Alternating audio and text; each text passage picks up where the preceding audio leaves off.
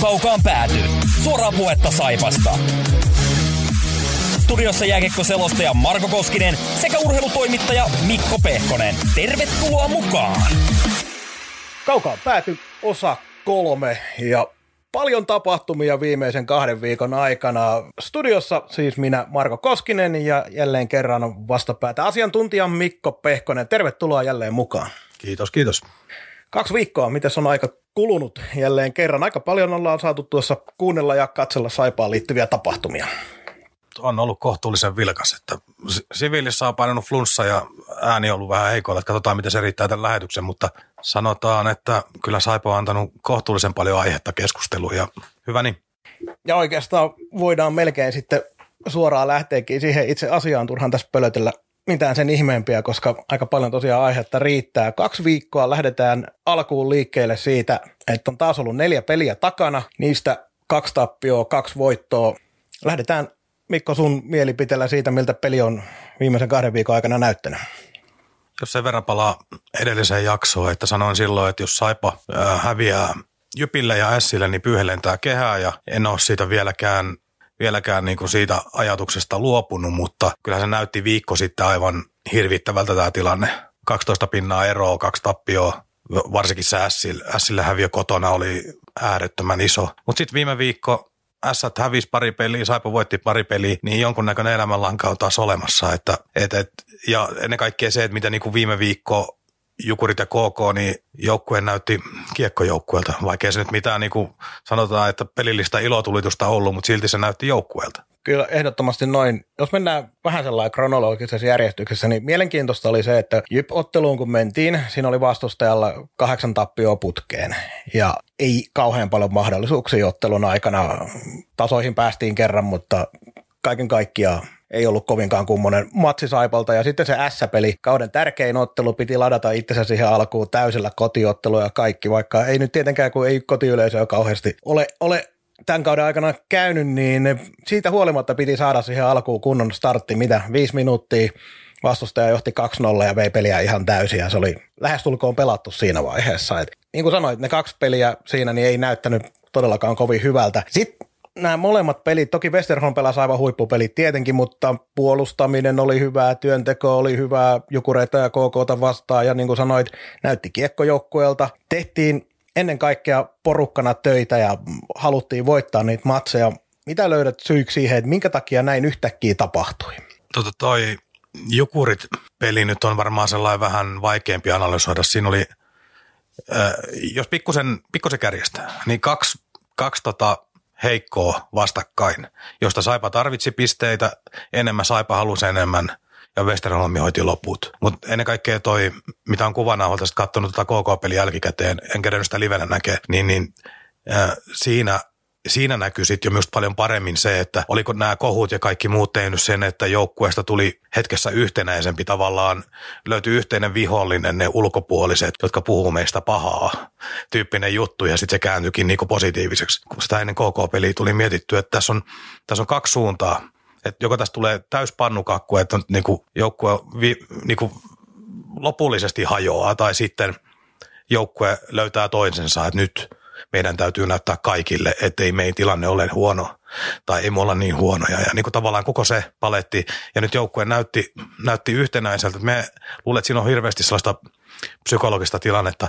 Plus, että ehkä sitten se edellisen viikon ne pari tappioa aivan väärää paikkaa, niin on väärin sanoa, että se vapauttaa pelaamista, mutta ehkä sellainen, niin kun tilanne näytti niin huonolta, niin sellainen ihan kaikkein pahin pakotus oli pois. Eli pysty vähän suhtautumaan siihen asiaankin niin, että no nyt lähdetään vaan niin tekemään juttuja ja katsotaan, mitä tämä sitten tuottaa. Kun itsemme kaivettu niin syvää kuoppaa, että ihan turha murehtia sitä. Niin ehkä siinä nimenomaan se S-peli oli just sellainen, että kun joukkue muutenkaan tällä kaudella, kun Lehterä on puhunut itseluottamuksesta koko kauden ajan ja kaikkea muuta vastaavaa mm, henkisen puolen juttua, niin eh, ehkä se kaikki meni yli siinä S-pelissä Että ei tuossa tilanteessa yksinkertaisesti se jengi ei pystynyt vaan nostaa itseään sille tasolle siihen kauden tärkeimpään matsiin, mitä toitotettiin ulkopuolelta ja todennäköisesti myös joukkueen sisäpuoleltakin, vaikka sitä tuskin halutaan myöntää, koska eihän pelaajat aina lähtee pelaamaan tai joukkueet lähtee aina pelaamaan yksittäiseen peliin, että katsotaan mihin se riittää ja sitten, sitten mennään siitä eteenpäin. Että tämä on ihan samanlainen peli kuin kaikki muutkin, joka on täyttä potaskaa. Kyllä sieltä niin jengi tietää, missä mennään. Mutta se, mut se on pakko sanoa tuohon aiempaan, sanoin tästä Sien S-pelin alusta 5 minuuttia 2-0, niin jo edellinen, edellinen peli siitä perjantaina Jyväskylässä, niin oliko se joku 40 sekuntia pelin alusta, niin oli Tuppuraisella ollut avopaikka, veti tyhjästä maalista ohi, sen jälkeen tota, saipa hyökkäyspäähän aloitus, siitä vastahyökkäys 2-1. Sellainen niin huipputärkeä peli, 40 sekuntia kaksi paikkaa omiin. Niin kuin, siis se alku oli ihan hirveä, S-peli sama hirveä alku. Niin kuin, jotenkin niin kuin se, että mikä, mikä se, kun puhutaan valmistautumisesta, niin mikä on se juttu, kun et tollaisissa peleissä ole valmiina pelaamaan, kun tiedät, että pelaat elämästä tai kuolemasta?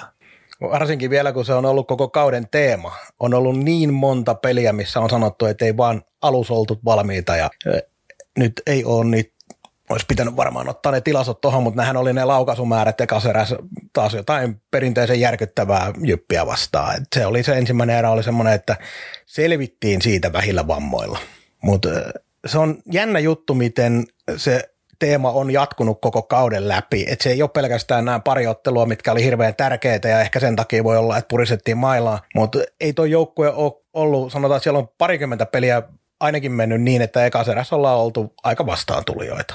Ja joku siinä valmistautumisessa silloin mättää, että jos se, Lehterhän on antanut paljon ainakin puheissa vapauksia pelaajille, että pelaajat hoitaa itse nämä asiat ja ammattilaisten pitää hoitaa, mutta jos se ei onnistu, niin silloin valmennusryhmän pitää se hoitaa tavalla tai toisella. Ja jos taas se ei onnistu, niin sitten pitää alkaa ihmetellä, että mitä on, mikä on vialla. Joo, tässä on varmaan sellainen filosofinen ero ja tota, niin kuin lähtö, lähtötilanne niin kuin vinoma. Eli, eli kun Saipaka saa pelaajia tai joukkuetta, niin siellä on useasti nuoria, sitten siellä on, saattaa olla muualla vähän epäonnistuneita. Siellä on jollain tavalla niin kuin vajaita, vielä vajaita huippurheilijoita, vaikka ne onkin ammattilaisia. Niin ehkä, ehkä niille niin kuin se tuen tarve on vaan äh, järkyttävän paljon isompi kuin se, että valmentaa Jukka Jalonen maajoukkuetta tai joku, joku KHL huippuvalmentaja valmentaa SKAta. Se oletusarvo, että ne huippuammattilaiset, jotka on jo meritoituneita, ne tietää kuinka valmistaa itsensä Saipan kohdalla tulee sellainen olo, että jos annat noille paljon siimaa, niin ehkä siellä ei vaan ole koko porukka valmis. Ne ei ole vielä, ne ei ole vielä sen tason urheilijoita, että ne pystyy itse ohjautuvasti tekemään kaikki ne asiat, mitä tarvitaan siihen, että ollaan valmiita, kun kiekko tippuu. Onhan siellä paljon kokeneita pelaajia. Siellä on Kohoa, siellä on Löfmania, Kaksonen on kokenut pelaaja ja siellä on, no nyt siihen tuli mukaan mukaan joukkueeseen Justin Shark, joka ei tietysti ole ollut nyt kuin pari peliä. Kuinka paljon sillä on merkitystä kun nyt alkanut homman pelaamaan, niin että siellä on ehkä yksi tämmöinen pelaaja, joka on ollut vähän kovemmissakin liikoissa ja tuonut jonkinlaista ehkä johtajuutta. Voiko näin lyhyessä ajassa tuoda sen verran koppiin elämää, elämänkokemusta kiekkokentiltä? En, en osaa yhtään sanoa. Minulle, hän näyttää kiekollisesti taitavat kaverit, ennen kaikkea pelinäkemys hyvä, mutta se, tämä otanta on sellainen, että me en niinku, emme osaa yhtään sanoa vielä, mitä, mitä, siitä kaverista tulee. Saati sitten se spekulointi siitä, että mitä se tuo koppii tai muuten siihen omalla läsnäolollaan siihen ryhmään, niin en, en Otanalla pysty sanoa mitään. Ehkä se yksi tärkein pelaaja, mikä tässä nyt tuossa äskeisestä jäi mainitsematta, niin Thomas Zaborski, joka on koko kauden vaikuttanut siltä, että ei missään tapauksessa pelaa millään tavalla itselleen pelkästään, vaan on jatkuvasti tsemppaa muita tietysti omista paikoista, jos missailee, niin sitten sättii itseään, mutta se mitä on nähnyt hänen, hänen toimintaa tuolla äh, koppikäytävillä esimerkiksi pelien jälkeen, niin Zaborskilla on aika usein semmoinen, että hän kyllä pitää ääntä ja keskustelee muiden pelaajien kanssa siitä, että miten joku tilanne olisi pitänyt pelata tai muutenkin se, että Zaborskista mä oon nähnyt, on aikaisemmin kun on kuullut että ei olisi mikään kauhean joukkuepelaaja, mutta nyt on kyllä ihan eri, erinäköinen ollut kuin mitä kuvitelmissa oli Saipan aikana. Että kyllä on, mä oon tosi iloinen siitä, että Zaborski on osoittautunut semmoiseksi johtavaksi pelaajaksi, vaikka nyt ei ole paluunsa jälkeen vielä saanut hirveästi onko vielä yhtään pistettäkään tehnyt. Ei, ei ole vielä pisteitä tehty paluunsa jälkeen, mutta ei se työnteosta ole kuitenkaan ollut kiinni. Joo, hän on ollut yksi, yksi tämän kauden niin kuin iloisimpia yllättäjiä. Itä oli vähän kanssa sellainen olo, että sieltä tulee palkkasoturi hyvällä liksalla pelailee saipaa pari vuotta ja niin poispäin. Mutta hänen työmoraali on ollut alusta lähtien paljon parempi kuin minä muistin sen olevan esimerkiksi Tapparassa. Yllättynyt tosi positiivisesti ja, ja tietyllä tavalla sitten sellainen kunnianhimo, mikä hänellä tulee niin omiin suorituksiin, kun hän on välillä pettynyt ja kiukuttelee ja muuta, niin sekä ei ole niin huono signaali joukkueen suuntaan, se vaan kertoo sitä, että hänen vaatimustaso itsensä kohtaan on kova. Ja e, enkä minä ole kuullut sanakaan siitä, että hän niin olisi missään pukukopissa tai missään muualla olisi sellainen pelaaja, että hän niin syyttelisi muita Mie, en ole ainakaan kuullut tällaisia tarinoita, eikä mitään syytä uskoa, että hän onkaan sellainen. Että tota, yksi, yksi tota, positiivisimpia tapauksia, tuli tehoja tai ei, niin kuitenkin näyttää eteen tuolle ryhmälle. Ja kuinka se voi olla, että siinä on jonkin verran taustaa myös siinä, että kun ajattelee, että esimerkiksi justiinsa se, missä kun Tapparassa pelasi viimeksi, niin eihän Zaborski siellä ollut mikään yksittäinen tähti. Siellä on hirveän paljon ollut saman tasoisia pelaajia ja hierarkiassa jopa korkeammallakin, ainakin sen kauden aikana, ei välttämättä etukäteen.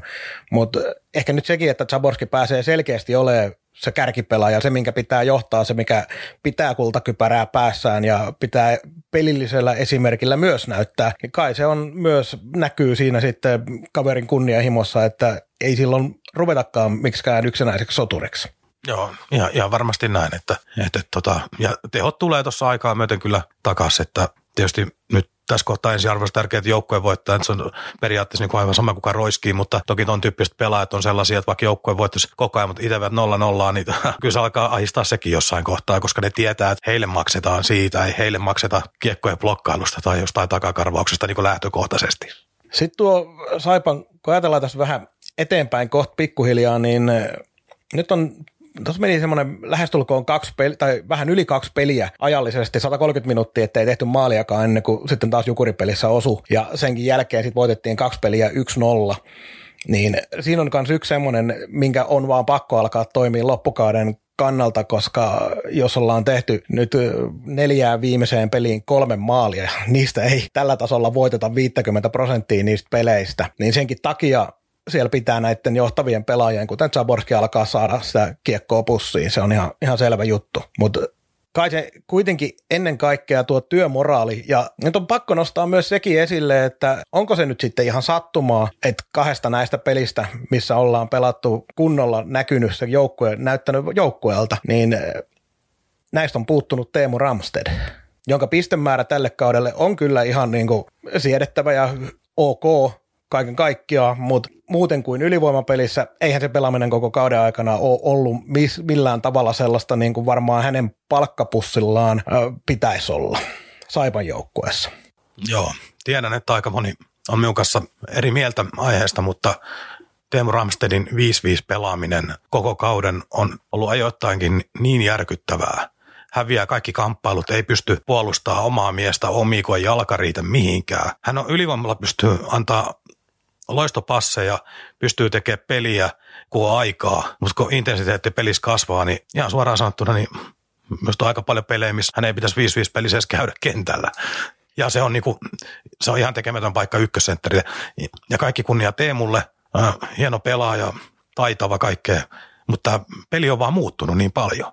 Se, se dieselmäisyys, tämmöinen klassinen sentterityyppi, niin näähän on häviämässä jääkiekosta. Ja kun pitäisi pystyä vetää se koko kaukalon mitassa, luistella ja tikata niin kuin kahteen suuntaan ja hänellä periaatteessa onko se yksi suunta ja silloin kun se tikkaaminen on vähän vajaata, niin se on hän on pelaaja, tuossa tullaan tuohon siirtorajan juttuun myöhemmin tässä jaksossa vielä, mutta hän on yksi niitä pelaajia, jotka ei mun mielestä voi kuulua Saipa ensi kauden suunnitelmiin. Ja tietyllä tavalla jotenkin se, että jos sen vaikka nyt saisi jonnekin, niin tulisiko tuolla oikeasti kenellekään ikävä? Niin se on, siitä on kuullut niin paljon tai kuullut ja kuullut, mutta lukenut pääsääntöisesti niin paljon just nimenomaan sitä juttuja, että jengi näkee sen vaan sellaisena, että Ramsted ei tee töitä, mutta unohtaa, unohtaa siinä ehkä sen myös, että Ramsted tekee töitä, tekee niitä vaan vähän eri tavalla kuin nyky tuommoisen kärkipelaajan profiilin pitäisi tehdä. Niin kuin sanoit, justissa se, että siinä on pelaaja, peli on muuttunut sen näköiseksi, mitä Ramsted ei enää nykypäivänä ole. Ja sitten se, että kuinka paljon se sitten, kun yksi johtava pelaaja, yksi kärkipalkkainen pelaaja, vähän väliä menettää kiekkoja hyökkäyspäädyssä sen takia, että se näyttää siltä. Se ei ole, mä en missään, niin kuin sanoit, Teemu Ramsted on hieno pelaaja ja hieno ihminen ja kaikki tämä, mutta hän ei vaan, se näyttää siltä, niin kuin, että siellä ei tehtäisi töitä kunnolla. niin kuinka paljon se sitten vaikuttaa siihen muuhun jengiin, kun katsotaan, että miksi toi voi surffailla arvaillaan palkkaa, mutta ei ar- sanota niitä arvauksia, koska ei tiedetä, mutta kohtuu korkealla palkalla kuitenkin Saipan tasolle. Niin se, se hyvin todennäköisesti voi myös vaikuttaa muuhun joukkueeseen, varsinkin kun siellä on niitä nuorempiakin pelaajia aika paljon.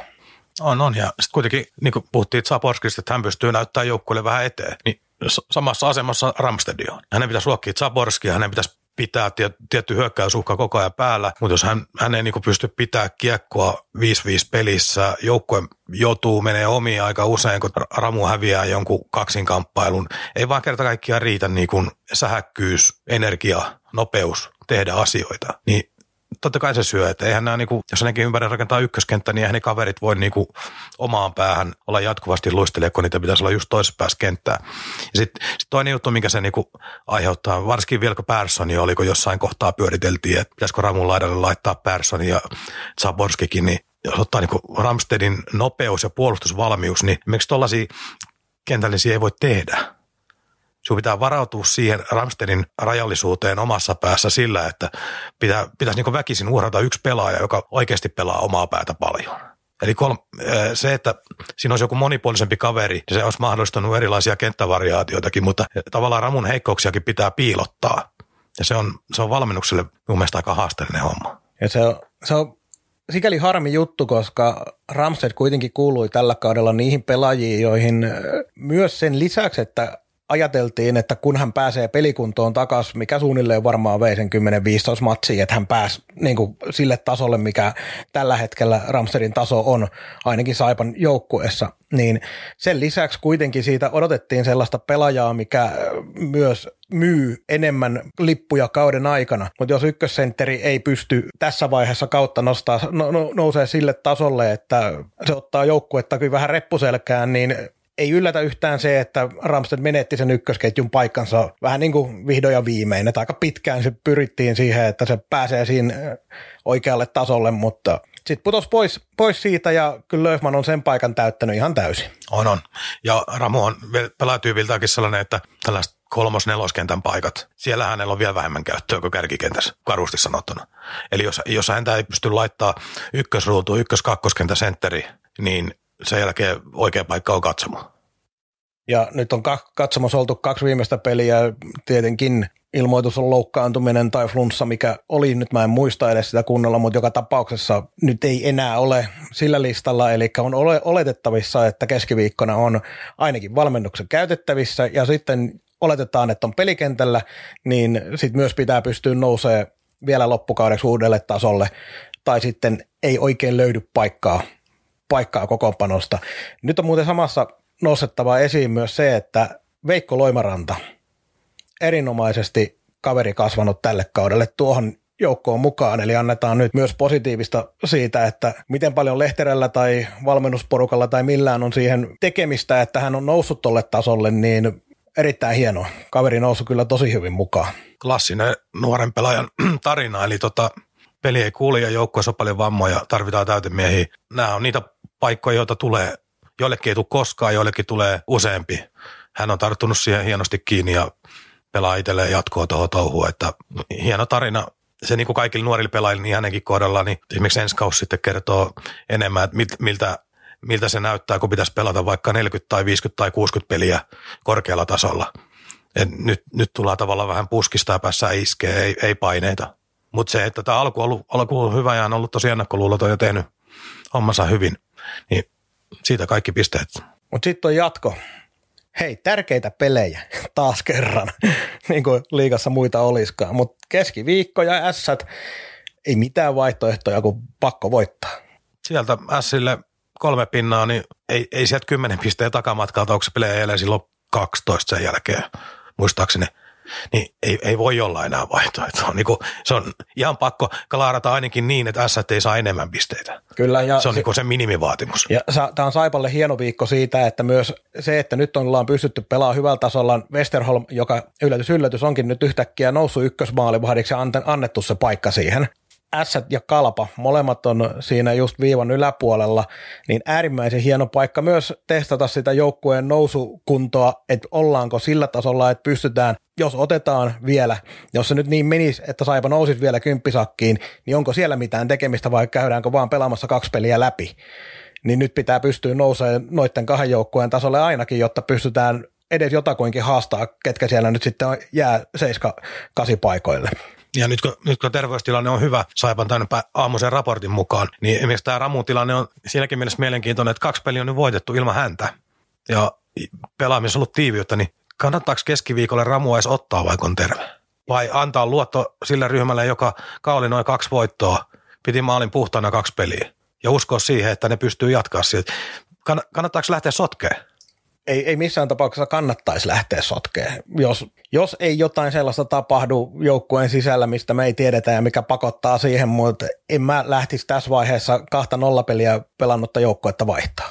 Ja tavallaan tuohon keskiviikkoon kulminoituu nyt niin valtava määrä asioita, että sitten lauantaina oliko kalpa, taisi olla Kyllä, kisapuistossa. Kalpa, joo. joo. Joo, niin tota, se on, se on niin kaukana se peli, että, että oikeastaan siitä esimerkiksi niin kannata puhua sanaakaan, koska kaikki kulminoituu nyt Poriin ja keskiviikkoon. Kolme pinnaa sieltä tai nolla pistettä sieltä. On, onko yö ja päivä? Eli unelmasta pidetään kiinni tai sitten tämä korttitalo luhistuu viimeisen kerran. Ja tässä on se, sekin, mihin tos, vielä viitataan tähän siirtoihin kohta, mutta tota, se, että mitä tekee sitten saipa urheilupuoli, niin silloin urheilullisesti vaikutusta sarjataulukon kannalta, mutta silloin myös niin talouspuolen kannalta vaikutusta, että onko mahdollista, mahdollista tehdä jotain toimenpiteitä vai ei. Just näin. Ja tässä ennen kuin seuraavan kerran täällä jutellaan, niin siinä kun on viisi peliä, niin sekin näiden kahden pelin tärkeyttä nostaa. Tämän viikon pelien tärkeyttä on se, että seuraavat pelit, IFK Kärpät ja Ilves, joista IFK Kärpät sentään kotona ja sitten Ilves vieraissa, niin odotusarvoisesti nämä pelit on, sanotaan, että haastavia, kuten tavataan sanoa. Se on se kaunis versio. Mutta edelleenkin onneksi, onneksi on niin tilanne, että Saipa on pystynyt kuitenkin roikkuu kiinni sillä tavalla tuossa tilanteessa, että vieläkin jatkuu se, että meillä on jännittäviä pelejä edessä ja se, niin kuin sanoit, se vaikuttaa niihin siirtohommiin myös aika paljon, niin mennään siihen seuraavaksi. Kaukaan pääty. Suoraa puhetta Saipasta. SM Liigan siirtoraja ensi lauantaina eli 15. päivä helmikuuta. Se on aika myöhäinen aika, kun ajatellaan aikaisempia takavuosia. Mitä mieltä nyt saat ainakin ensinnäkin siitä, että se on näin myöhään se siirtoraja? Tyhjennysmyyntien näkökulmasta niin tammikuun loppu olisi ihan jees. Pari viikkoa vähemmän peliaikaa, peliaikaa kikkailla, mutta tota, toisaalta toinen puoli on sitten se, että et, et, tota, niin, tulee vammoja tai muuta, niin joukkueet pääsee vielä reagoimaan myöhemminkin. Mutta tämä nyt on vähän niin kuin, tämä koko keissi on jotenkin nivoutuu siihen, että liika auki, liika kiinni. Tässä on niin monta kulmaa tämä siirtoraja-asiaa, että, että tavallaan noin siirto, joukkueet tyhjentäneet porukat nyt niinku pelikans sport. No Mikkelissä ei ole tehty vielä oikein mitään. Mutta tota, niin, näinhän se nivoutuu ja sitten kun siellä on kausikorttilaiset on pettyneitä tai se, että joku Lahden pelikans menee runkosarjan lopussa nämä viimeiset vieraspelit, niin kiinnostaako se nyt lähtökohtaisesti ketään mennä katsomaan. Siis mm, vähän karusti näin se on. Mutta jos tällä kaudella on sentään se hauska puoli, että jos Saipa on vielä siinä viimeisillä kierroksilla kymppisiä taistelussa hyvinkin reaalisesti kiinni, Saipan kolme viimeistä matsia, Jukurit pelikans pelikans. Tämä voi aika paljon tämä siirtorajan tapahtumat merkata myös siinä pelissä. Joo. Toki, toki eihän, eihän se nyt koskaan ole yhdestä kahdesta pelaajasta välttämättä noin lopputulokset kiinni, että se on sillä tavalla, mutta kun tosiaan pelikansilta on nyt lähtenyt, oliko kolme pakkia jo lähtenyt? Tepp, Teppo ja Jaakola ja... Joo, toi... No, se tulee sieltä. Alex Lintuniemi. Joo, niin oli. Kato, kyllä se tuli. Niin tota, jos ne vielä tuosta noin tyhjentää, onko siellä enää pakkeja, ketkä vois lähteä, mutta toki Aaltonen kiinnostaa varmasti monia ja Aaltosta varmasti kiinnostaa lähteä jonnekin. Niin, niin ja viime, viime vuodelta on tämä hyvä esimerkki, että esimerkiksi niinku Kerho haki Tavin jukureista siirtona, jota ei pidetty niinku yhtään minään. Sitten sit se Tavi räppäili kohtuullisen tärkeitä maaleja tuolla pudotuspeleissä. Oli kuusi maalia tai jotain tällaista näin teki. Niin, niin eli tota, tällaiset niinku, tässä on muutakin kuin kärkinimet. Tässä on myös niinku tämä leveyden kannalta, että onko se joku Jesse Mankisia ja tällaisia. Ne voi jollekin kärkijengeille olla hyviä leveyspelaajia, ne nyt majoittuu johonkin neloskenttään, mutta pystyy hyppäämään sieltä joku vamman tulen kakkoskenttää ja muuta, niin tällaisiakin tarvitaan. Mutta se, että toki tässä on nyt niin monessa eri tilanteessa, että joku reissu on esimerkiksi nuoria pelaajia paljon, josta ne haluaa pitää kiinni, niin ei niitä varmaan he vielä sieltä luovuta. Ja tuossa pelikas on jo aika paljon tyhjentänyt, eikä Vaasassakaan nyt enää hirveästi ole mitään tarjolla. Eli, ja, ja, kaikki, ja kaikki saipa alapuolella on jotain peliliikkeitä tehnyt.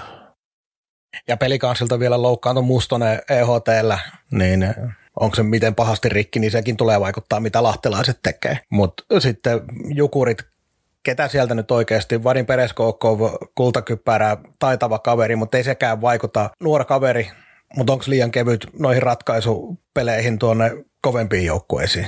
Voi olla ja sitten esimerkiksi on puhuttu Miika Roine siirtys ensi kaudeksi Lahteen, niin mitä ne Lahti niillä sillä nyt niin tekee. Että tavallaan noin liikkeet voi olla oikeasti hyvinkin pieniä. Mutta Saipa, peliliikkeitä ollaan tehty sen verran, että John Persson, Brynees, sieltä Emil Forslund tilalle ja Justin Shug tuli myös joukkueeseen noin äkkiseltään, kun John Personhan ilmoitti jo Aftonbladenin haastattelussa, että ei ollut mitään tekemistä millään valmentajalla tai seurassa, seuran sisäisillä asioilla hänen siirtoon, että hän vaan halusi, tämä oli hänelle jääkiekon kannalta tehty siirto, niin uskotaanko me sataprosenttisesti sitä?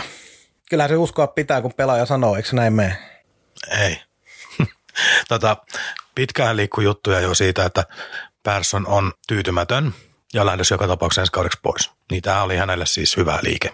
Hän pääsi toiseen ympäristöön ja kun ei ollut muutenkaan jatkamassa. Äh, se, mitä hän sanoi julkisuuteen, niin oli sellainen siisti mukava haastattelu, missä ei sanottu sit oikein, oikein mitään. Siis Joo, ja no, kyllähän, ammattimiehen jutustelu. Just näin. Ja kyllähän Saipakin toki pääsi siinä sillä tavalla helpolla, että peliesitysten perusteella Perssonin siirto pois oli ihan täysin perusteltua. Eli oliko siinä 20, kuinkahan monta niitä matseja lopuksi tuli, jotain 25 matsia ilman yhtään maalia ja muutama hassu syöttöpiste sieltä täältä, niin varmasti oli kuitenkin sieltä yläpäästä Saipan palkkaporukassa ja kärkiketjujen kaveri, niin siellä vaan pitää niitä tehoja tehdä, joten ei siinä niin kuin ihan perusteltu siirto pois. Joo, ja ihan loppuaikoina niin alkoi näkyä sekin, että hän tota niin, siis se syksyllä oli aivan huikea. Sekin saatko yrittämistä, mutta ei tullut maaleja.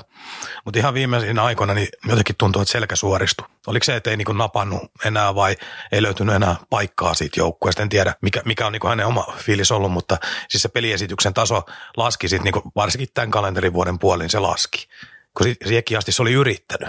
Mutta mut tuli sellaisia vaisuja, ihan mitään sanomattomia esityksiä. Tuntui, että hävisi kamppailuja ja kaikkea muuta. Et se oli vaan niin oikea ratkaisu kaikkien kannalta. Mutta se, että mitä muuten tuohon Saipaan nyt tulee, niin siis jos otetaan nyt se, mistä aiemmin puhuttiin, Jyppi ja S-tappiot ja se tilanne, mikä se oli sen jälkeen, niin silloinkin kun juteltiin, että mitä, mitä Saipa tulee tekemään, niin listalla oli paljon nimiä, että mitä voisi lähteä liikuttelemaan. Mutta nyt tällä viikolla ennen siirtorajan umpeutumista kaksi peliä ja viime viikolla takaisin jonkunlaiseen playoff-taisteluun, niin mit, mit, mitä tällä hetkellä voi tehdä?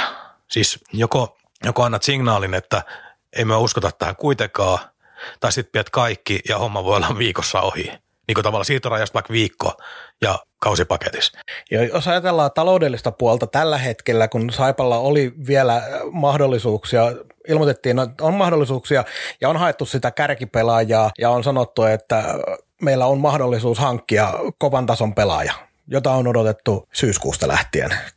No, Kiiskisen lähdöstä annetaan sen verran armoa, että Kiiskisen lähdöstä lähtien on, on odotettu sellaista niin kuin kärkitason pelaajaa, ja sitä on ihan Saipon puheella etsitty. Niin nyt nämä liikkeet, mitä Saipa on tehnyt, että Persson ulos, sieltä Emil Forslund sisään ei voi olla kallis soppari tälle kaverille loppukaudeksi. Eli käytännössä Forslund oli periaatteessa Saipalle vähän semmoinen ylimääräinen leveyspelaaja, mikä saatiin tuohon Justin Shark aivan varmasti maksaa. Ihan selvä juttu. Mutta Personin loppukaus, Justin Shagin loppukaus, kuinka paljon näillä on sitten eroa. Joten jos meillä on ollut siellä mahdollisuuksia tehdä peliliikkeitä, niin Saipalla pitäisi olla edelleenkin mahdollisuus tuonne tuoda sisälle joku kärkikaveri, jos sellainen vielä liikkuu jostain, mutta eihän sitäkään päätöstä oikein Saipa voi tehdä ennen ainakaan ennen keskiviikkoa. Et jos, jos S voitetaan keskiviikkona, niin sitten Saipa voi vielä tehdä semmoisen niin sanotun all-in liikkeen, että otetaan vielä, jos tuolta joku on otettavissa, niin otetaan siihen nyt vielä yksi kaveri sisälle. Mutta kuinka paljon sekin nyt sitten taas, että meillä on tullut kolme kaveria tässä viimeisen parin viikon sisällä, jos sieltä yksi vielä tulisi, niin kuinka paljon se taas sekoittaa tuota joukkuetta. Toki jos sieltä tulee joku superammattilainen, niin eihän se nyt tietenkään sitten, onhan näitä ennenkin tullut. Niin ja mitä nämä peliliikkeet sitten voisi olla ulos, että jos tuossa spekuloitiin Ramstedin tilanteelle, että huolisiko se joku, jos se huolis, joku jossain, vapauttaisi taas palkkarahaa ja sitten se tilanne taas muuttuisi Kum, kummasti. TPS. Nyt se sanoi, että ajattelin, että Filppula ja Ramsted samaa joukkueen, se voi olla sentterikalustolla aika raskas setti. Ei, se on tutka pari kuule, laitetaan ne samaa ketjua ei, rat, ei raskota TPSn ongelmia nyt. Jatka vaan, mitä olit puhumassa? Niin, niin siitä vaan, että tota, siis tuossa se rahan vapauttaminenkin on yksi vaihtoehto. Mutta siis tämä tilanteen niinku muuttuminen oli siitä hankalaa, kun jos miettii niitä nimiä, mistä me on puhuttu keskenämme, niin Ramsted pihalle, Salo pihalle, koska hän kaiken järjen mukaan ensi kaudella pelaa jossain aivan muualla, tekee NHL-sopimuksen ensi kesällä ja yksi vuosi vielä Euroopassa sitten rapakon taakse. Todennäköinen skenaario. Kuronen kulma lähdössä, jotenkin juttujen mukaan Löfman lähdössä vielä jonnekin muualle tämän kauden jälkeen. Niin tuossa on, tossa on nyt jo nimiä, Persson lähti jo, niin niin tavallaan nyt, nyt on se tilanne esimerkiksi, että saapuko tappaa pudotuspelipaikasta, niin ei Salosta ei pysty luopumaan, kun aivan keskeinen Vaini on kanssa tärkein pakki niin hyökkäyssuuntaa. Ja tota, Kuronen, no ei se ratkaise mitään asioita, vaikka päästäisiin nyt johonkin – ja Kuronen kuitenkin pelaajatyyppinä semmoinen, mikä antaa esimerkkiä ja niitä tarvitaan niitä, jotka jaksaa tehdä töitä tuolla painaa niin kuin joka vaihosta oikeasti täysillä loppuun asti. Ja sitten joku Anssi taas on pelaajatyyppi, jonka huolis periaatteessa No, no käytännössä voi sanoa, että se mahtuisi jokaiseen liikajengiin ja osaa vielä erittäin merkittävää rooliinkin, mutta eihän sitäkään voi laskea, koska hän on aivan ydinpelaaja tuossa hyökkäyskalustossa. Niin, niin oletetaan nyt niin, että Siltä tulee kaksi tai kolme pinnaa. Saipalle keskiviikkona. Niin Saipahan ei siis myy korkeintaan se Ramstedin. Ja sitten saattaa tehdä sen, mitä veikkasit, että yksi jätkä jostain vielä. Eli, eli tämä niinku siirtorajan spekulointi, mikä oli houkutteleva ajatus viikko sitten, niin on lässähtänyt aika, aika totaalisesti, koska siellä on Tuomenoksa ja kumppanitkin joutuu nyt vaan odottelemaan peli peliltä. Et varmasti luurit on kuumana joka suuntaan ja kysellään pelaajia itse ja meiltä kysellään pelaajia, mutta m- mitä siihen voitaisiin tehdä? No ja se on toki kun on näitä tätä pudotuspelien ensimmäistä kierrosta, eli kansankielellä sääliplayereita, niin niitä kun kritisoidaan aina, mutta tällä joukkueen määrällä niin on aivan helkkarin tärkeää, että siinä on kaksi viivaa, joissa tapella. Jolloin tähän loppuunkin tulee, siinäkin huolimatta, että liiga on tällä kaudella niin kahtia jakautunut kuin on, niin edelleenkin siellä on viivoja, mistä taistella ja joukkueita, jotka niistä vielä pelaa. Niin tällä tavalla jakautunut liika, niin tyhjennykset olisi alkanut aikapäivää sitten Saipassa, Tepsissä. Ässätkin olisi todennäköisesti heittänyt jo lusikat menemään, että siis niin raaka tämä on. On, on, on. on. Mutta sitten noita muita siirtoja, mitä vielä, niin Ossi Ikonen takaisin Jyppiin, teki oman duunissa täällä, paikkas ne loukkaantumiset, mitä oli. Hyvin semmoinen oikein malliesimerkki mun mielestä, kun puhutaan liigajyrästä. Ja hoiti sen oman roolinsa, mutta ei tuonut mitään sen erikoisempaa, mitä joukkueessa ei jo olisi. Joten se oli ihan, ihan selvä juttu, että palasi jyppiin. Mutta Jimi Jalonen on, on kyllä mun mielestä esittänyt kohtalaisen hyviä, hyviä otteita. Ehkä mä en tiennyt pelaajasta taas etukäteen tarpeeksi, mutta on mun mielestä kyllä noussut sellaiseksi pelaajaksi, jonka ehdottomasti haluaisin nähdä myös ensi kaudella. Joo, hän oli tota, eka kertaa kiinnitin muutakin kuin nimenä huomiota, niin viime kaudella hän oli Jukureitten ykkös ylivoimassa kisapuistossa. Ja näki, että hän pystyy liikuttaa kiekkoja ja muuta. Mutta sitten ne jutut, juttu, juttu taas siitä, että minkä takia Jukureissa ei homma aukea, kuitenkin lähtökohtaisesti Jukurit on heikompi joukkue kuin Saipa eikä sieltä tule tilaa, niin sitten voidaan mennä tällaisten asioiden taakse kuin Jukka Holtari, joka tykkää tuo omia miehiä sinne ja niin poispäin, tai suhdevalmentaja Kangasalustaan aikaisemmin tai nyt kauppiseen. Niin joku asia viiraa, koska hän näyttää niin kuin ennen kaikkea kiekollisesti sellaiselta pelaajalta, joka menee liikassa läpi ihan hyvin. Ei mikään tähti, mutta voi sanoa, että ainakin keskitason niin kuin kiekollinen pakki. Tiet, tietyllä tavalla tietyt pelirohkeusjutut niin on jopa niin kuin hyvää tasoa puutteita okei okay, puolustamisessa ja fysiikassa ja niin poispäin, mutta jotenkin sellainen aihio, että on niin kuin hirveän vaikea ymmärtää, että minkä takia tämä ei Mikkelissä sitten pääse mihinkään. Siis tuohon to, tuohon Saipalle se menee ihan, ihan kuin väärä raha. Todella paljon yhtäläisyyksiä Kalle Maalahteen. Tietyllä tavalla joo. Et tekee välillä jopa vähän liiankin rohkeita yrityksiä, mikä on ihan hyvä. Se tarkoittaa sitä, että siellä uskalletaan yrittää. Joitakin tiettyjä ongelmia puolustuspelaamisessa tulee välillä jotain, jotain tota noin blackoutteja, mutta kaikin, kaikin, kaikella tapaa sellainen pelaaja, joka voi oikeassa valmennuksessa ja oikeassa seurassa nousta parissa kaudessa sinne Saipassa kolkuttelemaan jopa ykkösparin paikkaa. Et hyvä hankinta tähän rakoon kyllä. On, on, on, on, ja varmaan siellä on ensi kauden sopparista jotain, jotain veritelty. Ja tota noin, noista lähtiöistä vielä, kun sä sanoit, niin onko mahdollista, että jos tässä nyt tulee vaikka kaksi tappiota, niin yksi, ketä kysellään loppukaudeksi on Chaborski. Haluaako Chaborski lähteä tästä joukkueesta mihinkään? Haluaako Saipo myydä sellaista pelaajaa, joka on kultakypärä ja loppukaus yleisömäärät tiedetään, mitä ne sen jälkeen on, kun ne nyttenkin on vähän vajaita. Mie en nyt oikein tiedä, onko, Zaporskin jäämisellä tai lähtemisellä loppukauden yleisömääriä sit oikeastaan mitään merkitystä. Että jos ne 50 katsojaa per peli tuosta dippaa, niin onko se, onko se mitään väliä. Et enemmän tässä nyt on kysymys se Saporski kohdalla se, että mitä hän itse haluaa, jos tällainen tilanne tulee eteen. Me en osaa hänen puolestaan sanoa kyllä yhtään mitään, mutta mut tietysti tuollaisen tekijän kohdalla puhutaan asiasta, no okei okay, se loppukausi voisi olla vaikka Sveitsi tai joku liikan kärkiseura tai joku, mutta kysymys siitä, että haluaako hän lähteä tavoittelemaan jonkun voittamista ja sen jälkeen palaa sitten taas Lappeenrantaan ensi kaudeksi. E- eihän Saipa niin siinä mielessä menetä mitään, kun hän on sopimuspelaaja myös ensi kaudelle. Että tavallaan se ei just niin imakollisesti ole niin, niin paha juttu.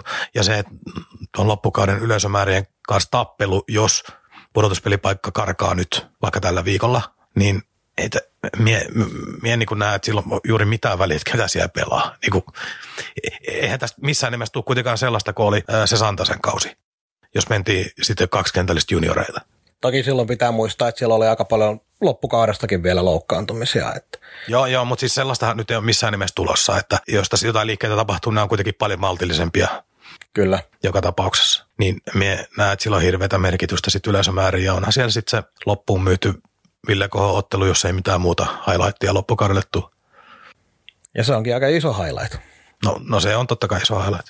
Yes. Joudutaan odottelemaan lauantai asti sitä, että mitä Saipa tekee näiden siirtojen kanssa, mutta seuraavassa jaksossa ollaan taas aika paljon viisaampia. Mennään eteenpäin, nimittäin aika paljon on tapahtunut asioita tuossa viimeisen kahden viikon aikana.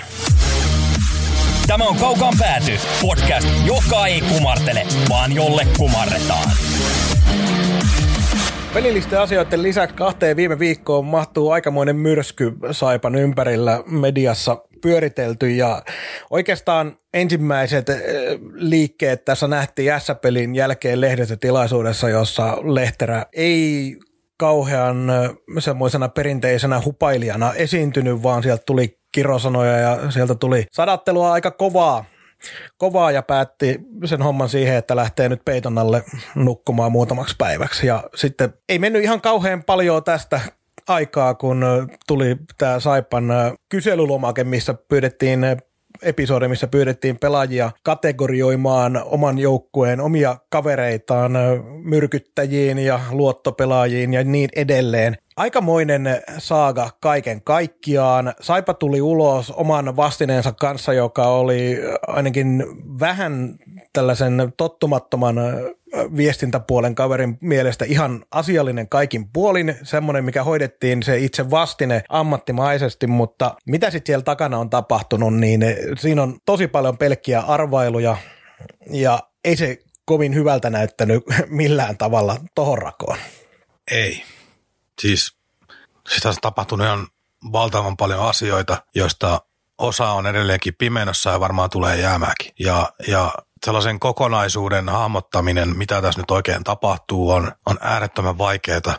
Jos muutamaan yksittäiseen asiaan puuttuu, niin Saipan vastine Iltalehden uutiseen oli ammattitaitoisesti ja hyvin tehty. Mutta sitten pitää muistaa se, se mikä aina itseni kiinnittää huomiota, kun se julkaistiin, niin osalle se oli, että näin tämä asia meni ja tämä oli totuus. Niin se on niinku se on niinku aivan poskettoman väärä tapa lähestyä tätä asiaa, koska se on yhden yksittäisen osakeyhtiön tekemä tiedote jostain asiasta, joka on tehty palvelemaan sen osakeyhtiön etua. Se ei tarkoita, että se on absoluuttisesti sen enempää oikeassa kuin joku toinen tieto tuosta asiasta.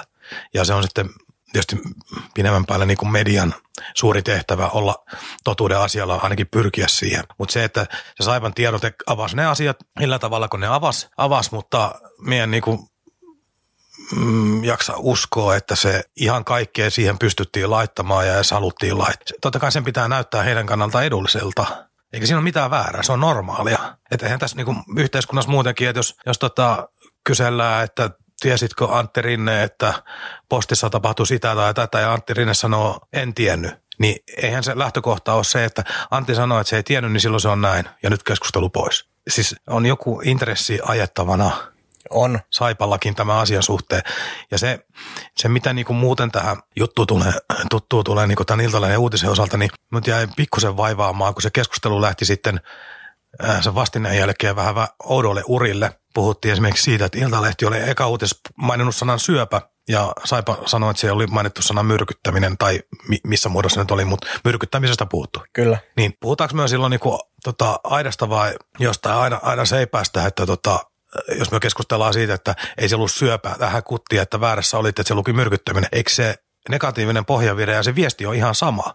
Oli se sana ihan kumpi tahansa. Se on, se on just noin ja sitten tässä on yksi yksi syy, minkä takia mä olen jo pitkän aikaa sitten aika aktiivisesti lopettanut iltapäivälehtien selailun sun muuta, koska siellä vedetään käytännössä aina överiksi, jolloin se saattaa tehdä hallaa pelkästään jo sille omalle viestille. Eli jos, jos iltalehti olisi pystynyt pysymään faktoissa ja pitämään sen kielen ehkä pikkasen vähemmän raflaavana, niin sitten oltaisiin puhuttu pelkästään asiasta. Nyt pääsi Saipa iskee takaisin, mikä on Saipan kannalta tosi hyvä, että näin ei tapahtunut vaan. Eli siellä oli asiavirheitä ja sun muuta. Mutta äh, niin kuin kuitenkin sen verran vielä palaan siihen, mitä sanoit tuossa noin, että se oli ammattimainen ja tietenkin niin tehty niin kuin pitääkin tehdä, niin se, että kuka itseä puolustaisi, jos ei itse puolustaisi itseään. Että se on just niin, että se on. Mutta se kaikki tämä näin, miten esimerkiksi tämä Perssonin lausunto Aftonbladetissa, mitä siitä puhuttiin, niin mä tuohon vähän äh, keräilin tuommoista aikajanaa, mitä asioita tässä nyt on suunnilleen kuukauden aikana tapahtunut, että se oli ensin ihan tuohon tammikuun alkuun oli tämä, se oli se Vaasan reissu Vaasa-Oulu, niin sinne oli tämä kyselylomakeasia tapahtunut, niin 11. päivä ensimmäistä jyppivoiton jälkeen Lehterä puhui taas lehdistötilaisuudessa hyvin nopeasti sivulauseessa joukkueen sisäisistä asioista, joista ei voi puhua. Että jotain tällaista, että mikä vaikeuttaa kaikkea. No viikko suunnilleen tämän jälkeen Hirvonen ei ollut enää mukana ja jäi sairaslomalle. Oli se edelleenkin ei voida kauhean paljon spekuloida, koska se olisi kauhean tahditonta, mutta tämä vaan sopii tähän aikajanaan, jollei Hirvonen esimerkiksi olisi hyväksynyt tätä toimintaa eikä enää ole nähnyt, että voi tässä hommassa toimia, niin sitten hakee sairauslomaa. Persson kuun lopussa pois joukkueesta. Sitten tämä Lehterän S-peli seuraavan kuun alkuun, se lehdistötilaisuus ja samalla viikolla – tai viikko tästä, niin tulee tämä kaikki julkisuuteen, niin tässä on aika paljon asioita, mitkä on tapahtunut tavallaan sellainen, että salaliittoteoreetikot saisi aikamoisen tarinan kirjoitettua tästä samanaikaisesti, kun mikään näistä ei varmaankaan virallisesti toisiinsa liity. Niin, siis kyllä tämä antaisi, antaisi siis huikeita aineksia, jos haluaisi vedellä näitä lankoja, että tavallaan niin kuin vaikka viime keskiviikon peli Mikkelissä, niin ää, siitä kapteenistosta, joka kieltäytyi kyselystä, niin yksi on myyty Ruotsia ja toinen oli kotona. Niin. Et, niin kun nyt sattuu vaan sellainen, että kaksi tyyppiä, keskiviikkoon paljastui se juttu, illalla Iltalehen juttu, johon oli siis Teron kommentit pyydetty aikaisemmin. Kyllä. Eli Tero oli tietoinen, mitä sieltä on tulossa. Niin ka- kaksi tyyppiä. Onkin sitten kapteenistosta sitten pois sama illan pelistä, kun se tuli julki ja niin poispäin. No, en, en väitä yhtään mitään, mutta nämä on vaan sellaisia niin kuin, yksityiskohtia, niin nämä, nämä näyttää sellaisille, miten nyt sanoisi, mielenkiintoisille.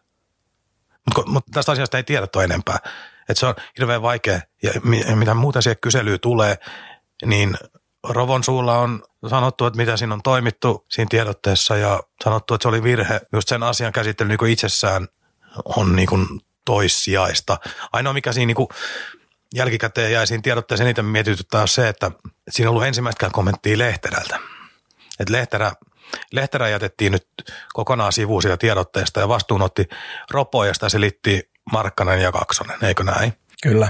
Niin en tiedä, oliko taktinen veto siihen, että Lehterä nyt on oikeasti ollut osa-aika arpaa, vai haluttiko häivyttää kohu hänen ympäriltään pois jättämällä hänet kokonaan sivuun? Kuitenkin hänen roolinsa tässä koko hopassa, äh, niin kuin kaikilla johtajilla, kaikissa firmoissa, kaikilla toimialoilla, niin ties hän sitä tai ei, niin hän on edelleenkin sen valmennusryhmän pomo, ja hänellä on kokonaisvastuu siitä, ties hän tai ei.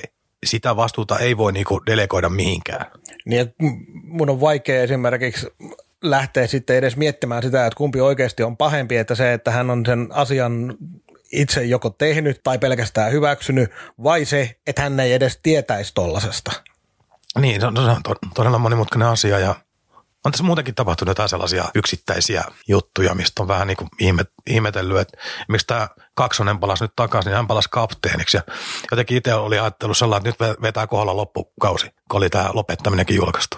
Ihan samat ajatukset. Eli ilmeisesti nyt siis kaksonen, jos se kun pysyy terveenä, niin hän on kauden loppuasti kapteeni pois lukien viimeinen peli, jolloin varmaan kohdalle laitetaan se taas takaisin.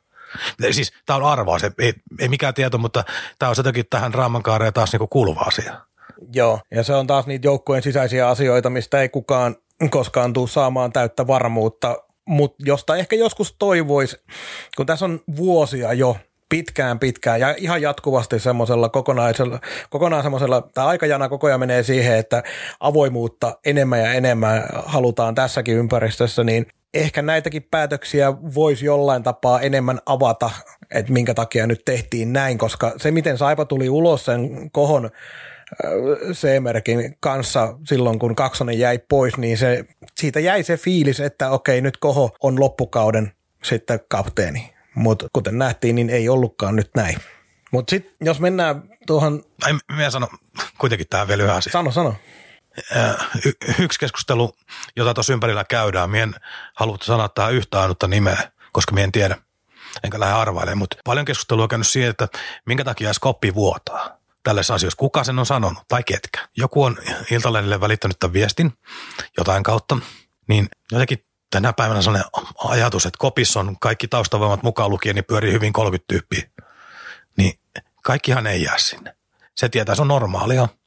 Ja puhutaan ö, kotona vaimolle tai puhutaan iskälle tai pelika- jollekin toisen joukkueen pelikaverille. Kyllä ne tuppaa levi. Mutta sitten tämä juttu, kun me ei tiedetä tätä taustaa, että mistä tämä on lähtenyt pyöriin, että onko tässä ollut jonkun menettelytapaan pettyneen pelaajan yritys purkaa tätä sumaa ja niin kuin vaikeaa tilannetta sillä, että tämä pitää julkaista, koska omat voimat ei riitä sisältäpäin vaikuttamaan enää. Vai onko käynyt vaan niin tahaton asia, että joku on puhunut jollekin kaverilleen, että meillä oli tällainenkin, mutta sitä ei sitten tehty. Ja sitten se kantautui jotain kautta lehden tietoa ja siitä tuli iso juttu.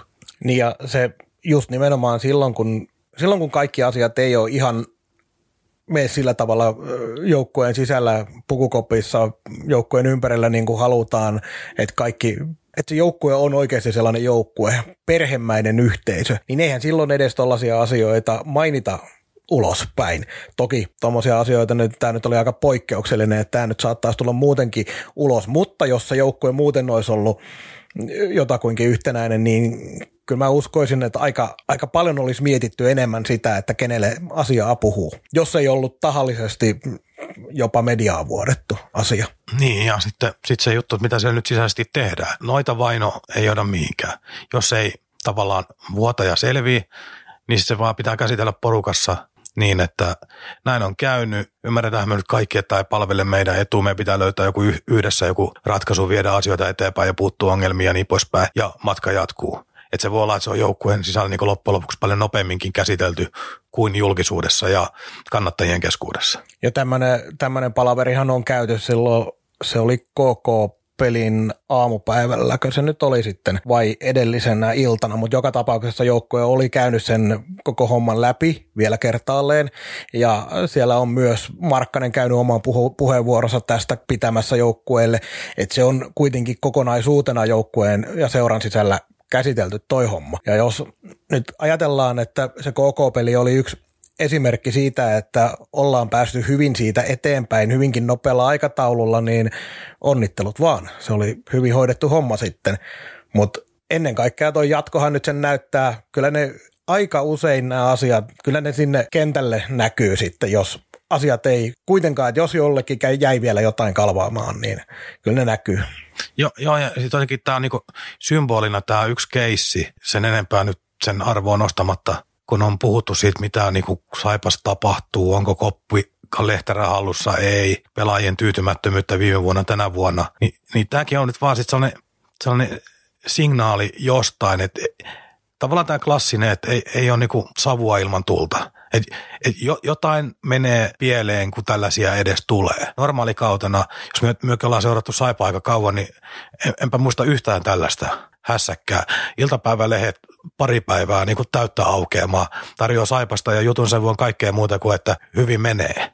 niin kuin, tavallaan julkisuutta ihan tolkuton määrä, mutta aivan vääristä asioista saipan kannalta. Joo, ja sitten se, että toi ylipäätään toi kysely se, että se tehtiin tuossa tammikuun alussa, mutta jos muistan nyt oikein, niin esimerkiksi Sihvonen Savolainen kaksikko on puhunut jo aikaisemmin siitä, että Lehterä on menettänyt kopin. Niin jos on Saipan sisällä tämä asia otettu sillä tavalla, että on huomattu, että tällaista puhutaan, niin onko tämä reagointi osittain siihen, että selvitetään, että ketkä täällä joukkueessa on niin kuin niitä luottopelaajia ja ketkä on niitä, jotka on menetetty tavallaan. No, no varmaan. Ja sitten tuollaista niin kuin se Saipa laittoi sen kuvan niistä arvoista ja rooleista, niin sehän on normaali joukkueurheilu. Mutta siis tämä ajatus jotenkin siitä, että pitää kysellä pelaajilta, että mitä mieltä ne on muista, niin tuntuu jotenkin, siis mistä taas työyhteys, missä minulla olisi tuollainen tilanne, ja minulle tuotaisi lappu, että arvioi kaikki muut, niin en, en minä sitä täyttäisi. Mie, mie niin näe, että tuohon niin tilanteeseen, tai tuo tilanne voisi niin kuin tuottaa yhtä ainutta hyvää asiaa, että sut pakotetaan miettimään myös niin kuin negatiivisesti muista. Se, että sinä pyydät itse itseäsi arvioimaan omia tekemisiä, omia motiiveja, omia arvoja, niin on, on aivan eri juttu se, kun sinun pitäisi niin kuin yrittää arvailla työkavereista tai ää, laittaa sanalliseen muotoon se, että tota, joku pelaaja X on mielestäni myyrä ja negatiivinen ja myrkyttäjä, vaikka mitä, niin tuottaako jotain hyvää? Siis niin oikeasti.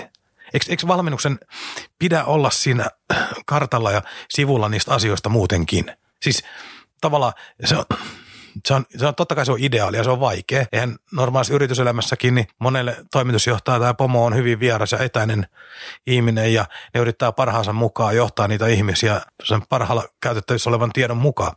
Mutta se, että mit, miten, miten voi niinku tietoa kerä, kerätä niin, että pyydät henkilön X vaikka penan, penan tota työkavereita kertomaan, että minkälainen on pena. Ja sitten annat sille vaihtoehtoja vielä, missä on niinku vähän negatiivista ja harmaata aluetta mukana. Mie en tiedä. Sehän voi käytännössä tarkoittaa myös sitä, että työkaverit pelaa jollekin tyypille potkut. Joo, ja siis tässäkin voidaan vetää yhtäläisyyksiä siihen, mitä Persson sanoi Aftonbladetille, koska siellähän tuli sellainen kommentti, että hänellä ei ole Lehterän kanssa hirveästi mitään kränää sen takia, koska ei hän juuri jutellutkaan sille, tai ei Lehterä jutellut Perssonille. Ja se, että jos päävalmentaja on sellainen, joka ei niin kuin käy kunnon dialogia pelaajien kanssa, varsinkin kun ei ole kentällä mennyt kauhean hyvin, niin ei se silloin edes kauheasti yllätä, ettei siellä välttämättä valmentaja tiedä, kehen voi luottaa ja kehen ei. Mutta se myös nostaa kysymyksen, että onhan siellä nyt muutkin valmentajat siellä kopissa, että mitä ihmettä tapahtuu, jos se pitää todellakin lomakkeella kysellä, että kuka on ok jätkä ja kuka ei. Joo, ja tässä niin haluan kuitenkin sanoa tämän kaiken kaiken niin jälkeen se, että Tuomo Ropo jonkun verran tunnen on, on samaan aikaankin ollut töissä. Hän on äärettömän fiksu, skarppi jätkä. Ja jos nyt on kysymys siitä, että Tuomo on tämän kyselyn tehnyt niin kuin Saipa kertoo ja hän on sitä pahoitellut, niin minä uskon vilpittömyyteen niin, niin kyselyä tehdessä vilpittömyyteen tehdä joukkueelle hyvää kuin pahoitteluihin. Ei minulla ole mitään syytä epäillä sitä. Hän on todella todella välkky jätkä. Et enemmän minut niinku kiinnostaa tämä tämän asian nivoutuminen koko tähän kulttuuriin, jossa nyt mennään, mennään kun niitä juttuja nyt on ollut liikkunut kohta kaksi vuotta, että, että joukkueen sisällä on tietty Espoon porukka, jolle vähän herkemmin puhutaan ja opastetaan ja sitten jotkut saa mennä vähän omia oloja ja muuta, että onko ne niinku kuinka tietoisia ratkaisuja, pitääkö nämä paikkansa edes. Tällaisia juttuja kuulee. Että tuo joukkue vetää vähän niin kuin, ka- siellä on kaksi, kaksi leiriä. No, nämä on huhuja, vaikea sanoa. Siellä kopissa ei ole käyty vissiin kumpikaan meistä Ei ole, ei ole tullut käytyä pitkään aikaa. Ja vaikka käytäisiin lyhyesti pyörähtää, että oltaisiin yksi päivä, niin me nähtäisiin vain yhden päivän otanta. Kuitenkin tuollainen joukkueen matkakin on sieltä aloit- aloittamisesta, niin lyhyet lomat pois laskettu, niin melkein 300 päivää enemmän vähemmän tekemisissä keskenään. Niin se on tota, eri muodossaan pirun pitkä prosessi, mutta sen takia tämä ehkä niinku just huolestuttaakin, kun kaksi vuotta on nyt kuunneltu sitä, että tarinoita, että tuo pelaaja X on sitä mieltä ja pelaaja X on tota mieltä ja on kauheasti sellaista turbulenssia ja tyytymättömyyttä erilaisiin asioihin. Ja siihen tämä koko homma kietoutuu. Se, että esimerkiksi minkä takia kannattajat laittoi perjantaina lakanan, itse sain tiedon siitä yhdeltä tutulta, että joku lakana on tulossa, niin pari minuuttia ennen peli alkuun, en ollut itse paikan päällä. Olin silloin Helsingissä. Niin tota, katoin sen viestin, mikä oli myös hyvin neutraali ja normaali – siitä, viitä pitää antaa Saipalle pisteet ehdottomasti, että jos en väärin muista, niin oliko joskus kymmenen vuotta sitten, kun oli lakana, niin joukkueen, tai siis organisaation seuran johto no, ohjasti järjestysmiehiä ottamaan lakanan pois. Nyt oli ainakin Markkasen puheenvuoro jostain näin, että tota, nimenomaan oli sanottu, että antakaa sen olla että ei siihen Joo. saa puuttua. Niin just tänne niin kunnioitetaan sitä oikeutta ottaa kantaa. Se, se oli hyvä, hyvä ratkaisu Saipalta ja siitä viestistä voi olla varmaan monta mieltä. Se, että mitä siinä lukee, niin onko silläkään mitään väliä. Et, et, oleellisempaa on se, että siellä on X määrä ihmisiä pettyneitä Lehterän toimintaa, eikä se varmasti niin millään tavalla isossa kuvassa liity siihen, mitä on tapahtunut nyt tuoreemman kohun ympärillä, vaan taaskin mennään jatkumoon. Puhutaan kuukausista, puhutaan parista kaudesta ja sen, sen niin kuin tuskan purkamista. Yhtä lailla tuolla on ihmisiä, jotka on sitä mieltä, että se on ihan, ihan kuraa ja ala-arvoinen ratkaisu. Hyvä voi olla sitä mieltä. Mun mielestä minusta niin kuin hienoa, oli se viesti hyvä tai huono, että kannattaa, että ottaa kantaa. Mun mielestä se on niin kuin tämän homman ihan, ihan ydinkluu. Yhtä lailla oletettavasti tietämättä mitään, niin varmaan koholle jotain kivaa on tuohon viimeiseen kotipeliin kannattaa päädystä tulossa, niin ne on mukana myös niin hyvässä tuomassa näkemyksensä tai kiitoksensa, niin niille pitää antaa oikeastaan toiseenkin suuntaan. Ja se mikä se viesti, viesti niin pari kommenttia me on ainakin kuullut siitä, että ala-arvoinen, niin me vieläkään ymmärrä, mikä se on ala-arvosta. Joo, se on varmaan, se on ylipäätään, se ei ole suomalainen tavallaan kannattajakulttuuri edelleenkään, vaikka täällä on SM Liigan jalkapallon, siis jääkiekon ja jalkapallon ympärillä ollaan sitä, on hirvittävän paljon porukkaa, mikä on halunnut eurooppalaista kannattajakulttuuria tuomaan tuolla Italiassa, Kreikassa, jossain, niin olisi mielenkiintoista nähdä, että mitä mieltä nämä ihmiset, jotka nyt närkästyi siitä kannattajien banderollista, mitä tuolla noin Etelä-Euroopassa tai Keski-Euroopassa tapahtuu silloin, kun joukkue tai seura ei tee asioita niin kuin kannattaja toivoisi, että tekee, niin se on aika paljon, aika paljon kovempaa tekstiä siellä, että kyllähän mun mielestä täällä, kun mainitsit siitä vanhasta, vanhasta aikanaan, kun järjestyksenvalvojat tuli silloin aikanaan banderollia repimään vähän alas, niin silloin mä ymmärrän sen osittain sen takia, koska silloin se teksti oli siinä kyseisessä Pandiksessa, niin kyllähän se oli aika paljon raflaavampi vielä. Mikä se oli? Nyt se oli Siellä oli tota noin, mikä tun liik- juhlakausi. Ah, Et se, oli, se oli raflaava. Mutta se oli myös semmoinen, että se, se oli tota noin, semmoinen, millä kannattajat halus herättää selkeästi huomion siihen, että nyt ei mennyt niin kuin piti.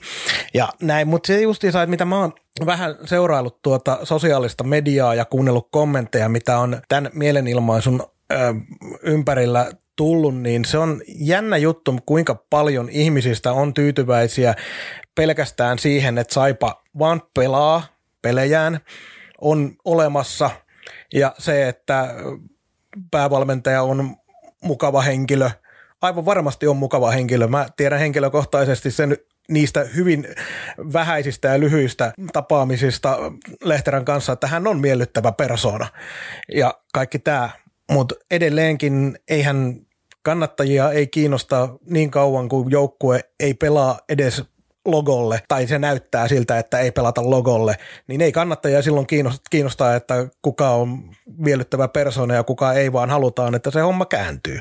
Ja tämä on yksi asia, minkä aika moni on unohtanut kommentoidessaan tota, tota mielenilmausta, että se on, se on jännä juttu, miten monelle ihmiselle tai monelle riittää se, että joukkue tai seura on vaan olemassa. Niin, niin. ja, ja tuo on tärkeää, että millä tasolla keskustellaan, että eihän, jos me ollaan tässä niin kuin kolmatta kaukaan päätyä tehdään. Me ollaan puhuttu Tero Lehterästä paljon. Niin en mie, mielestäni minä enkä sinä kumpikaan olla yksityishenkilö Tero Lehterästä puhuttu sanaakaan. Me puhutaan ainoastaan siitä, mitä me nähdään liittyen tuohon hänen nykyiseen työtehtäväänsä. Nähdään, kuullaan, tiedetään. Tämä on ihan sama.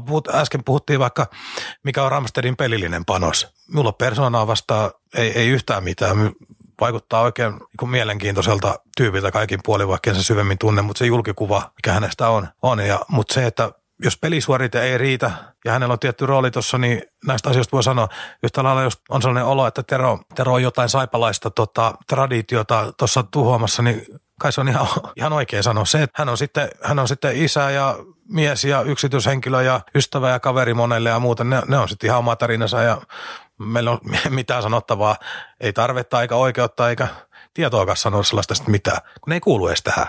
Joo, ja sitten just näin, että kyllä mä on se meilläkin se juttu, että tiedetään, että on aika paljonkin henkilöitä, jotka ei ole meidän kanssa samaa mieltä tietyistä asioista ja ollaan niistä kuullutkin, mutta se on täysin heidän oikeus olla sitä mieltä ja mun mielestä se on tosi hienoa, että ihmiset tuo asioita esille niin kauan kun pysytään asiassa, niin kauan kun pysytään sillä tavalla niin kuin No, että ei mennä siihen henkilöön menemään solvaukseen. Se on aina mulle semmoinen, mistä lähtee karvat pystyyn kyllä kovin äkkiä. Et koska silloin argumentit on loppu.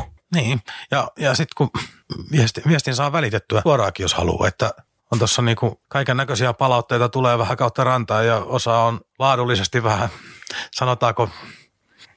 Keskinkertaisia?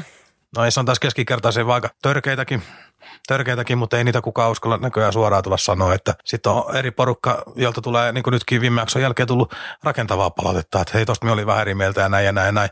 Tämä on kivaa sitten. Niin kuin joku haastaa ja taas synnytetään keskustelua ja niin poispäin. Eihän se tykkää tuossa ohjelman alussa ja sanoi, että asiantuntija Mikko Pehkonen, niin se nyt on suorastaan koomisen, koomista ja hauskaa ja jopa, jopa surullista, mutta, tota, mutta tota, niin, niin, se jokainen meistä voi olla asiantuntija.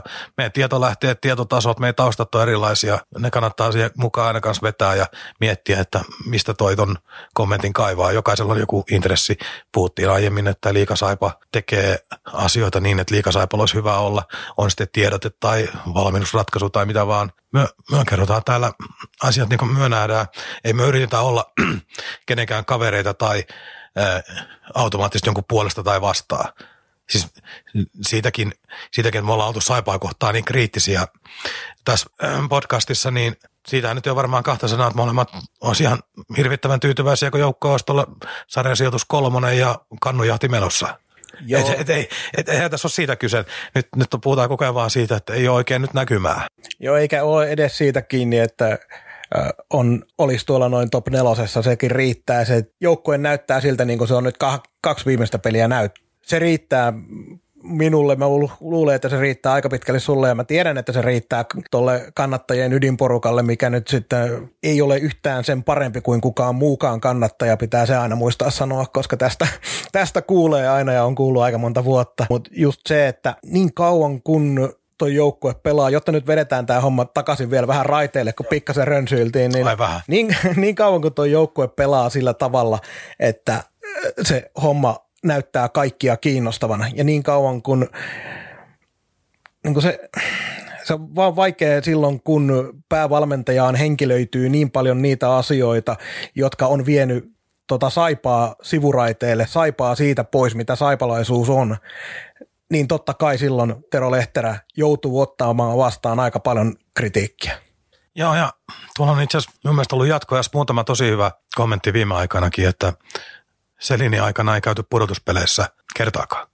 Joukkoet oli kasattu, ja itse asiassa osa oli kyllä sitä ennen Mälkiän, Mälkiän tota loppuaikoina oli vähän samaa vika, niin haettiin jätkät tota Ketterästä ja Kiekkovantaasta ja sieltä ja täältä ja tuolta ja Matti Möttösiä oli ja rukoiltiin, että muutama ulkomaalainen onnistus. Ei niinku ollut mitään menestysnäkymää, mutta eihän se jengiä sitten loppujen lopuksi, totta kai harmitti, kun olisi kiva menestyä, mutta sellainen niin kuin, ei se jengi vaivannut kun se näytti, että se joukkue rajallisella taidolla, rajallisilla äh, nimillä, osaamisella, kyvyillä menee sinne kaukaloon, käy siihen alkuun taklaa seitsemän kertaa kaukaa päädy tota pleksin läpi jonkun ja roiski 78 laukausta maaliin kohti huonoista sektoreista, mutta kun se näytti koko ajan siltä, ne jättää jäälle ihan kaiken. Ja sinne saa loppujen lopuksi, kun ne hävisi sen peli jollekin vaikka Tapparalle häviää 4-1, niin ne sai hirvittävän paljon anteeksi sillä, että ymmärrettiin, että ei vaan niin pysty paremmalle mitään, mutta kun ne teki kaikkensa. Niin tämä signaali on niin pirun tärkeä.